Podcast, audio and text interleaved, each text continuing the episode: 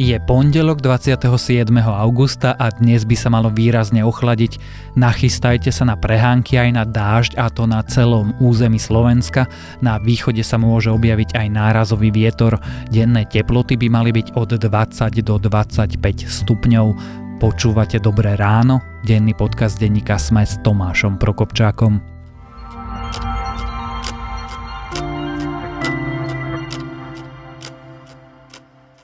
Krátky prehľad správ. Koaličná strana SNS odmieta návrh koaličnej ministerky vnútra o 7-ročnej funkcii nového šéfa polície. Národniari Denise Sakovej odkazujú, že prezident policajného zboru by mal byť zvolený na dobu neurčitú. Premiér Pellegrini povedal, že sa ešte bude diskutovať, keďže aj odborná verejnosť Sakovej návrh nepovažuje za najšťastnejší. Smeru by sa ako prezident pozdával aj diplomat a bývalý minister zahraničia Ján Kubiš. Pre Sme pripustil, že o kandidatúre rozmýšľa, strana však stále prehovára Miroslava Lajčáka a Kubiša formálne neoslovila. Manželka obvinila bývalého expremiéra Jiřího Paróbka, že jej muž, od ktorého minulý rok odišla, mal nelegálne získať milióny. Pôvod peňazí bývalého šéfa ČSSD však odmietla prezradiť, vraj sa bojí o život. Paróbek obvinenia nekomentoval, manželia sa medzi sebou momentálne súdia. Český súd tiež prijal návrh na rozpustenie populisticko-extremistickej strany SPD. Návrh podal bývalý člen Kamil Papežík, podľa ktorého niektorí členovia porušili stanovy a rokovací poriadok hnutia. Ryanair už nechce príručnú batožinu zadarmo. Od novembra si plánuje za batožinu do 10 kg pýtať od 6 do 10 eur. Írska nízkonákladovka tvrdí, že dôvodom sú meškania, ktoré spôsobujú cestujúci s príliš veľkým množstvom príručnej batožiny. Viac takýchto správ nájdete na webe Denníka Sme.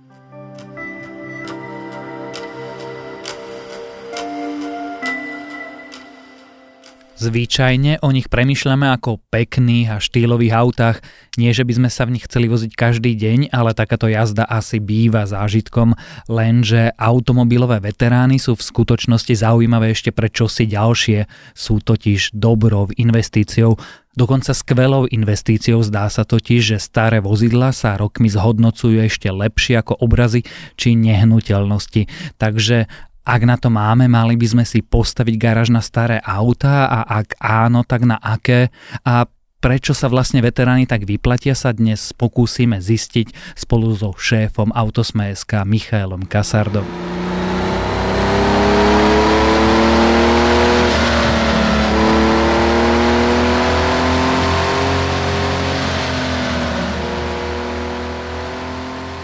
Michal, ty máš veterána? Už nemám, ale, ale ešte pred pár rokmi som vlastnil asi 30-ročné BMW, práve preto, že som to chcel skúsiť, že aké to je. A aké to je? No, pre mňa to asi bolo, bolo viac starosti ako užitku, lebo teda nejazdil som s tým úplne veľa a, a väčšinu času mi len tak stalo zaparkované pod domom a, a vlastne bolo treba do neho vrážať veľa peňazí, ale, ale tých párkrát, keď som si, si do neho sadol a išiel sa len tak niekam povoziť, tak som úplne rozumel tomu, že, že prečo by niekto chcel mať v garáži okrem nového auta jedno staré. A to bolo čo? No, konkrétne to moje auto bolo, bolo BMW Radu 5 z roku 1985 a, a pre teba ešte dodám, že bolo červené. No na pomery dnešných aut to, to nebola žiadna sláva, lebo teda bolo, bolo veľmi slabé a, a celý čas som sa bál svoj život, pretože keby do mňa niekto narazil, tak, tak by som veľmi pravdepodobne dopadol veľmi zle. Ale, ale zároveň ten zážitok napriek tomu, že malo taký istý volant, pedál a radiacu páku, tak bol, bol veľmi odlišný od dnešných aut, lebo predsa v tom aute sa sedí ináč, ináč vonia, ináč sa správa, e, počuješ a, a cítiš motor úplne ináč, takže, takže bola to pre mňa vtedy taká príjemná zmena. Takých ľudí ako ty je asi viacero. Máš nejaký odhad, koľko ľudí si kupuje a na Slovensku jazdí na veteránoch? Priznám sa, že, že odhad nemám, ale, ale presne ako hovorí, že takých ľudí bude veľmi veľa. Dokazujú to početné veteránske akcie, ktoré sa, ktoré sa na Slovensku konajú. A záujem o, o veterány aj na Slovensku určite rastie. Ono totiž to, ty si to už naznačil. Hovoril si, že okolo toho auta bolo veľa starostí, náhradné diely. Človek si to musí sám zmajstrovať, pretože mnohé veci sa už dneska len tak rýchlo a ľahko neurobia. Navyše v tom aute nie je klimatizácia, nemá parkovacích asistentov, nepípa to, nerozpráva na tebo, čo sú všetko veci, pre ktoré by sa rozumne rozhodujúci sa človek rozhodol to auto nemať. Lenže existuje jeden veľmi dobrý ekonomický argument, prečo takéto auta mať. Ten ekonomický dôvod je ten, že staré autá dnes stúpajú na hodnote. Niektoré stúpajú lepšie, niektoré horšie ale, ale keď si vezmeme také, také indexy hodnoty veteránov, tak tie nám vlastne hovoria, že veterány sú v podstate najlepšie sa zhodnocujúca investičný artikel alebo najlepšie sa zhodnocujúca komodita na trhu. A prečo to tak je? Tak ako pri každej komodite je, je odpovedou rozdiel medzi, medzi ponukou a dopytom. Teda veteránov nepribúda, už nikdy nebudú vyrobené tie autá z tých 50. a 60. rokov, ale rastie po nich dopyt. Čiže je čoraz viac ľudí, ktorí by si chceli kúpiť veterána.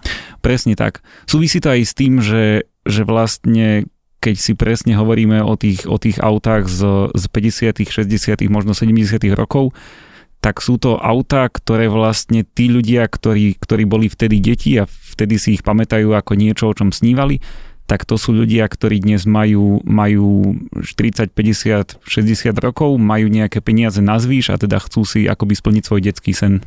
Ale to asi nie je tak, že na tých autách potom aj jazdia. Tie automobily pravdepodobne končia v garážach ako dobre ustajnené kone.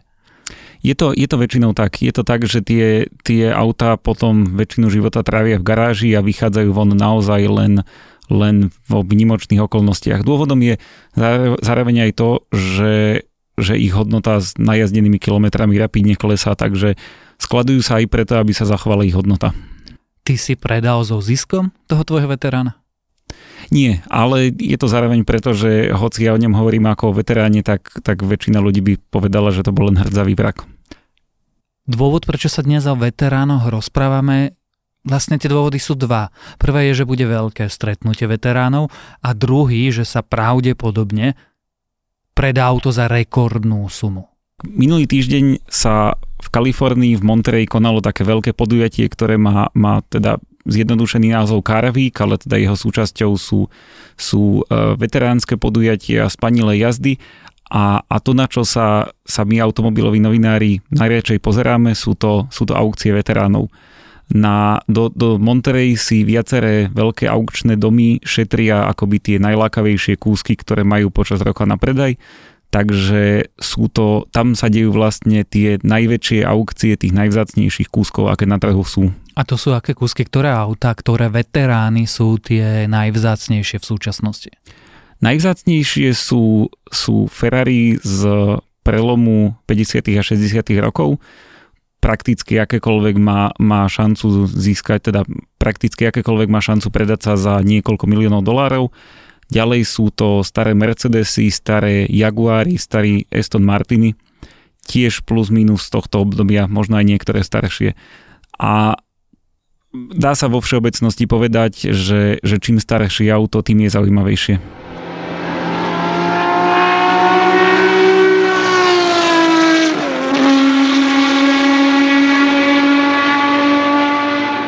Čo robí tieto auta alebo auta z tohto obdobia týchto konkrétnych značiek také výnimočné, také, že nadšenci sú za ne ochotní dať milióny dolárov a my ostatní sme ochotní sa pozerať na to, ako tí nadšenci tie milióny dolárov platia? No v prvom rade je to teda obmedzený počet vyrobených kusov, tam sa naozaj hovorí o, o stovkách, niekedy desiatkách kusov, zatiaľ čo o, o vtedajší Volkswagen alebo vtedajší Ford by nemal nikto nejaký, nejaký väčší záujem. A ďalšia vec je, že, že veľa z týchto aut sú vlastne pretekárske autá, čiže majú za sebou, za sebou pretekárskú históriu. Zvyknú mať, mať zaujímavých majiteľov, pretože už prešli rukami často cez, cez nejaké hollywoodske hviezdy alebo podobné zvučné mená Takže je to, je to kombinácia, kombinácia histórie malého počtu kusov a, a takej nejakej možno celkovej aury značky, preto Ferrari je, je na samej špičke. Čiže tie ľudia si kupujú kombináciu príbehu a výnimočnosti? Presne tak. Aké auto je najdrahšie? Nevieme to povedať úplne presne, pretože oficiálne ceny aut vieme len o tých, ktoré sa predajú na aukciách. Je teda možné, že nejaké auto už zmenilo majiteľa súkromne, mimo aukcie a predalo sa za oveľa viac. Aktuálne je na špičke Ferrari 250, ktoré sa v roku 2014 predalo za necelých 40 miliónov dolárov v aukcii. Mm-hmm. Je však možné, že tento rok práve v tom Monterey ho prekoná ďalšie Ferrari 250, ktoré by mohlo podľa odborníkov sa vydražiť za 50 až 60 miliónov dolárov. Prečo niekto takéto auto vlastne chce vôbec predať? Veď to je asi vec, ktorá sa dedí. To je ťažko povedať. Ehm, je, je zrejme, že, že v rukách niekoho už bolo, bolo veľmi dlho. Boom tých veteránov, alebo teda obchodovania s tými veteránmi nastal v posledných povedzme desiatich rokoch. Čiže, čiže mnohí, a mnohí ľudia predávajú auta E, ktoré vlastnili ešte predtým, ako tak výrazne vzrástla ich cena. Čiže je možné, že, že toto Ferrari 250 si niekto kúpil povedzme v 90. rokoch, kedy, kedy si ho možno kúpil za len niekoľko 100 tisíc dolárov alebo milión a vlastne teraz usudil, že je ideálny čas na toho predať, keďže jeho investícia sa mu niekoľko desaťnásobne zhodnotila. To nás vedie vlastne k otázke, akí ľudia tieto veterány si kupujú a vlastne sú to nadšenci, alebo e, čoraz viacej je aj povedzme ľudí, ktorí k tomu naozaj technicky pristupujú ako iba k uloženým peniazom a vlastne ich ten veterán ako veterán vôbec nezaujíma. Ja si myslím, že stále sú to zatiaľ skôr nadšenci a skôr ľudia, ktorí majú veľké zbierky, pretože väčšinou si nekúpiš len to jedno Ferrari za tých 60 miliónov dolárov, ale väčšinou sa potom do Ferrari stane súčasťou zbierky, v ktorej je ďalších 30 alebo 50 alebo 80 aut. Len rozdiel je podľa mňa skôr v tom, že, že kým, kým doteraz tie auta vlastnili hlavne Európania a Američania, tak, tak teraz vlastne medzi tých, tých zákazníkov sa dostali aj, aj povedzme, že novozbohatlíci z iných kontinentov. Len to dajme do kontextu, keď veterán sa predáva za 40 miliónov eur, aké drahé sú najdrahšie auta? Najdrahšie také tie povedzme bežné auta, Mercedesy alebo BMW končia niekde pri 130-150 tisíc eurách a také tie superšportové auta, nové samozrejme, tak tam hovoríme o cene medzi povedzme 250 až 400 tisíc eurami a také tie, tie limitované kusy alebo limitované uh, série, povedzme od Ferrari, tak tam sa pohybujeme niekde okolo 2, 2,5-3 milióny eur. Tam niekde sa vlastne pohybuje aj, aj Bugatti Chiron, ktoré je teda aktuálne akože na, na špičke automobilového sveta. A to auto si asi kupujem, že raz toho bude veterán, ktorý bude oveľa drahší. Ak natrafíš na správny kus a teda necháš ho, necháš ho v dobrom stave s nízkym nájazdom, tak je možné, že už o, o niekoľko rokov ho predáš za, za rovnakú alebo vyššiu cenu. V podstate sa oplatí kupovať aj tieto relatívne nové veľmi drahé auta. Presne ak ide o, o nejaký kus, ktoré, alebo teda ak ide o nejaký model, ktorého sa nevyrobilo úplne veľa kusov, tak aj on buď to nebude klesať na hodnote, alebo prípadne mierne narastie na hodnote tvojim vlastným veteránom sme začali, tvojim vlastným veteránom skončíme. Plánuješ si kúpiť staré auto? Plánujem si kúpiť staré auto, aj keď ja by som sa asi skôr zameral na, na auto, ktoré bude staré niekde medzi 15 a 20 rokmi. Hlavne preto, že, že tieto auta už, už majú, majú viac tých moderných prvkov, už sú, sú bezpečnejšie ale, ale stále nemajú, nemajú toľko elektroniky ako tie úplne nové auta. Čo s ním plánuješ robiť? Tak v ideálnom prípade si ho, si ho plánujem nechať na víkendy a teda na, na, na výletné jazdenie. A po 30 rokoch zistíš, či sa ti tvoja investícia zhodnotila. Presne tak. Dovtedy si vlastne budem hovoriť, že že ho viem predať za rovnako veľa peňazí, za koľko som ho kúpil. A čo to bude a čo by si odporúčil ľuďom, ktorí hľadajú takúto investičnú príležitosť kúpiť? Tak to veľmi závisí od, od financí, pochopiteľne. Ak sa bavíme o, o úrovni povedzme od 15 tisíc eur, tak, tak tam najväčší zmysel dáva, dávajú, dávajú staré športové BMW, tie BMW M, ktoré teda už začínajú stúpať na hodnote. Keď sme niekde okolo niekoľkých desiatok tisíc, tak tam presne hovoríme o starých Porsche, ktoré sú teda lacnejšie z tých športových aut, ale v prípade starých modelov sa, sa najlepšie zhodnocujúce. A a ak teda hovoríme o miliónoch, tak naozaj sa tam dostávame k starým, k starým Mercedesom a Ferrari. Ale je pravda, že, že na mnohých starých autách a špeciálne tých ikonických, ako je napríklad Citroen 2CV, čiže tá kačica, tak už aj tie sa dajú kúpiť a o pár rokov lepšie predať. A teda tá moja prvá otázka, nad čím premýšľaš ty? Tak ja premýšľam asi nad, nad kabrioletom BMW Radu 3. Prečo?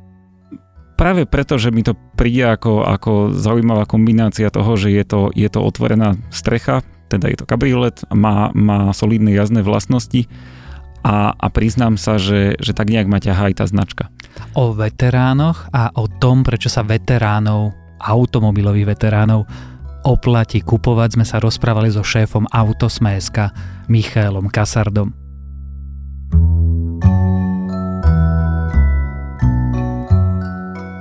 To je na dnes všetko, želáme vám krásny deň. Počúvali ste Dobré ráno, denný podcast denníka Sme s Tomášom Prokopčákom a ak nás máte radi, alebo teda aj ak nás nemáte, ohodnote podcast Dobré ráno vo vašej podcastovej aplikácii alebo o ňom povedzte vašim priateľom a známym. Ďakujeme.